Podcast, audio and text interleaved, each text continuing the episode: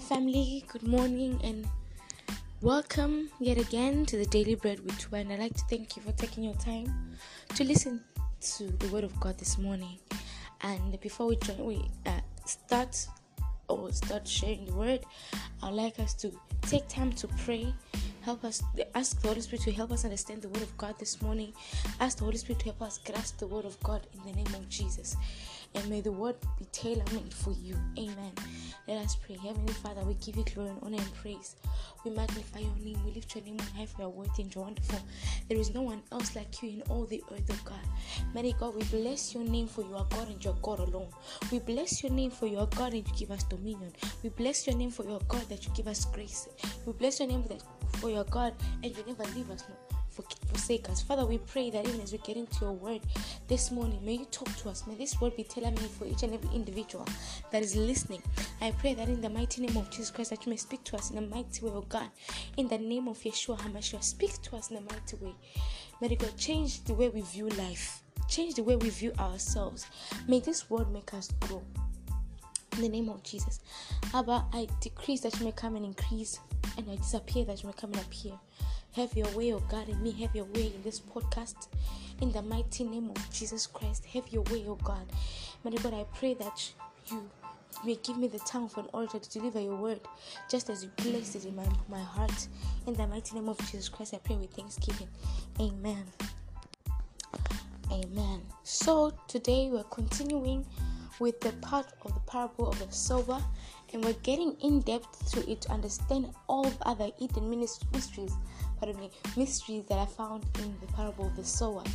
And I pray that God may help us understand more, and may open up our minds more to seeing uh, th- these mysteries and to applying them in our lives. Amen. So the word of God for today again is from the book of Mark, and we're reading Mark chapter four. And in Mark chapter four, right now we're reading um, verse. We're going to read verse seven, and it says, "And some fell among thorns, and the thorns grew up and choked it, and it yielded no crop." I'll I'll read it again. It says, "And some fell among thorns, and the thorns grew up and choked it, and it yielded no crop." Amen. May the Lord add a blessing to the reading of the word. Amen. Yesterday we spoke, for those that are listening for the first time, yesterday we spoke about faith being a foundation. And we based this on um, verse four of, cha- of Mark, verse five of Mark chapter uh, four. Where it speaks of how the seed fell on stony ground, and how we signify that the earth, it didn't have much earth, which means it did not have much soil, and that there needs to be a balance between uh, so uh, amongst the elements that make a seed to grow: soil, water, uh, sun, and all that stuff. And then we stated that because this seed was exposed to sun, it became scorched. When you're exposed to one element that is supposed to cause growth, the growth is stifled.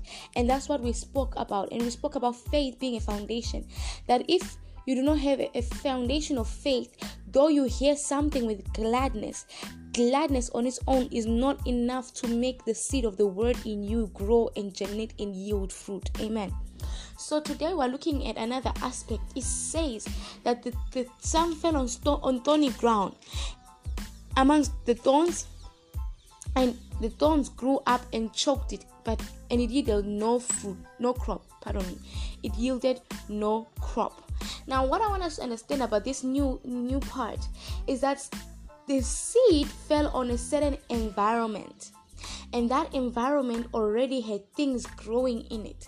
It had thorns. And the word of God tells us that when the seed fell amongst thorns, it the thorns grew up and they choked the seed. So there is a possibility that the seed grew, but then it did not grow because the thorns even grew more and choked the seed. Now we're talking about the environment where the word of God falls.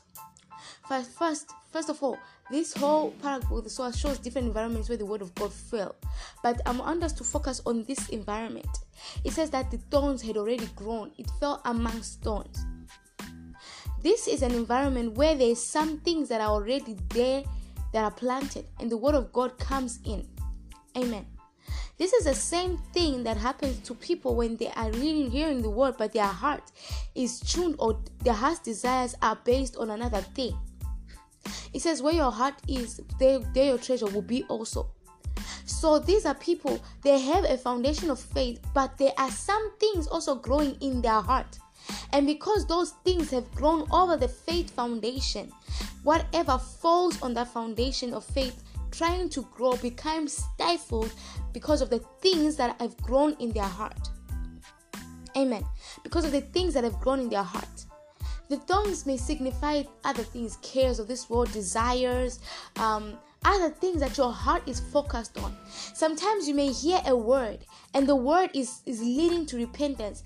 But because what you are supposed to repent on is something that you like and you desire, the word is falling amongst thorns and you don't have a desire to remove those thorns. So when the word falls, falls amongst those thorns, though it tries to grow, the thorns, which means the desires that you have for other things, become more prominent and they choke the word. It's like the word did not exist in the first place. Amen. So our desire, the environment, our environment, this environment in particular that is being talked about here, is an environment of a heart that has desires. And this heart has heard the word of God. And it does not mean that there is no faith. Yesterday we spoke of the fact that the other environment showed that there was no faith at all. Everything was stony. The heart is so hardened. There is no place for, for, for the thing to grow because there is no, the heart is stony. Amen. But today we're talking of the fact that this particular environment, there is earth, which means there is an ounce of place where there is belief. But then what else is around? There are things that are planted on that belief that are around. Thorns can may not only signify the cares of this world. Thorns may signify other things that you believe that should not be there in your environment. But because they are there, the word is falling in, in, in between your beliefs. And your beliefs keep on growing more and more. And so whatever you believed in in the word becomes stifled and it dies. Amen. And it dies. Sometimes, you know, we may listen to the word of God, and the word of God is powerful.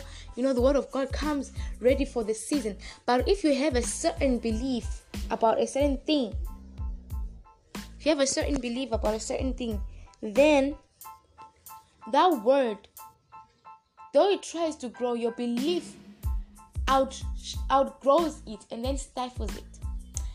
Another thing that I can liken this environment is, is the mind. When you hear the word of God, the word of God will enter your mind and you think about it. And when you think about the word of God, as you're trying to as you're trying to think about it, as you think about the word of God, when there are other things that are there in your mind, things like certain things that have not been planted by the Father, things like um, depression, things like rejection, things like loneliness, when you hear the word of God, those things even grow more, because I'll call them voices. Those voices, they'll even grow more. They were there before. They'll even grow more and try to stifle what you've heard in the word of God. So that is the environment. So this, this environment really affects the word. It says that the seed fell amongst thorns. So the environment had thorns, and though there was earth, but there was some earth, which means there was some soil, there were thorns in that earth. There were thorns in the earth, and that affected the environment. And when there are thorns in the earth, it taints the way you have faith, because your heart is fixated on certain things. And those things are outshining the word in, of God in you. And so though you heard the word of God, you received it with gladness. And for a minute or two, you believed. But the fact that there are cares of this world that I'm drawing your attention, or there are things that your heart is fixated on also, then that thing, that word, I mean, pardon me, that word ends up being stifled and yields no crop at all. These are different scenarios in which the word can be unfruitful. When Jesus was telling the parable of the sower, he was showing different attitudes of people, different types of people that the word of God can be sp- spoken to, different environments of faith as well as and different things that can affect fruitfulness in a person. Different things that can affect fruitfulness, fruitfulness in a person. And so when you when you have no belief in you, it's like the word has fallen in stony, stony ground. When you have an ounce of belief, but then there are so many things going on, on around you, you become like this person that is thorny ground. There are thorns and thistles everywhere. And though the word tries to grow and pierce through, because the, the attitude of the word and the, the way the word works, when the word comes into a place that is dark, it pierces through. And though it tries to pierce through, your cares and your desires, they increase more for other things other than the word. And so if the word of God is not focused on, then it begins to die and become stifled, and there is no crop that is yielded. This is one of the reasons why many of us can hear one word, but it works for another person. Because that person's environment is ready, that person's heart is expectant, that person's heart is environment is is is is, is tailor-made for the word to grow. They have purposed in their heart that they will not let desires of this world stifle the growth. They have purposed in their heart that they will prepare their heart to hear the word of God. And so when the word of God falls, or, or when they hear the word of God with the heart of readiness and expectance, what happens is that the word of God will enter and will begin to grow and germinate in them. And the next thing that we'll see is that the word will start to yield fruits in their lives. It's just like when you receive a word, when you're reading the word of God. This applies not only when when you are listening to the word of God, or when you're listening to the podcast you're listening to. It also applies to when you sit down to read the word of God. When you're reading the word of God, God can speak to you at that moment.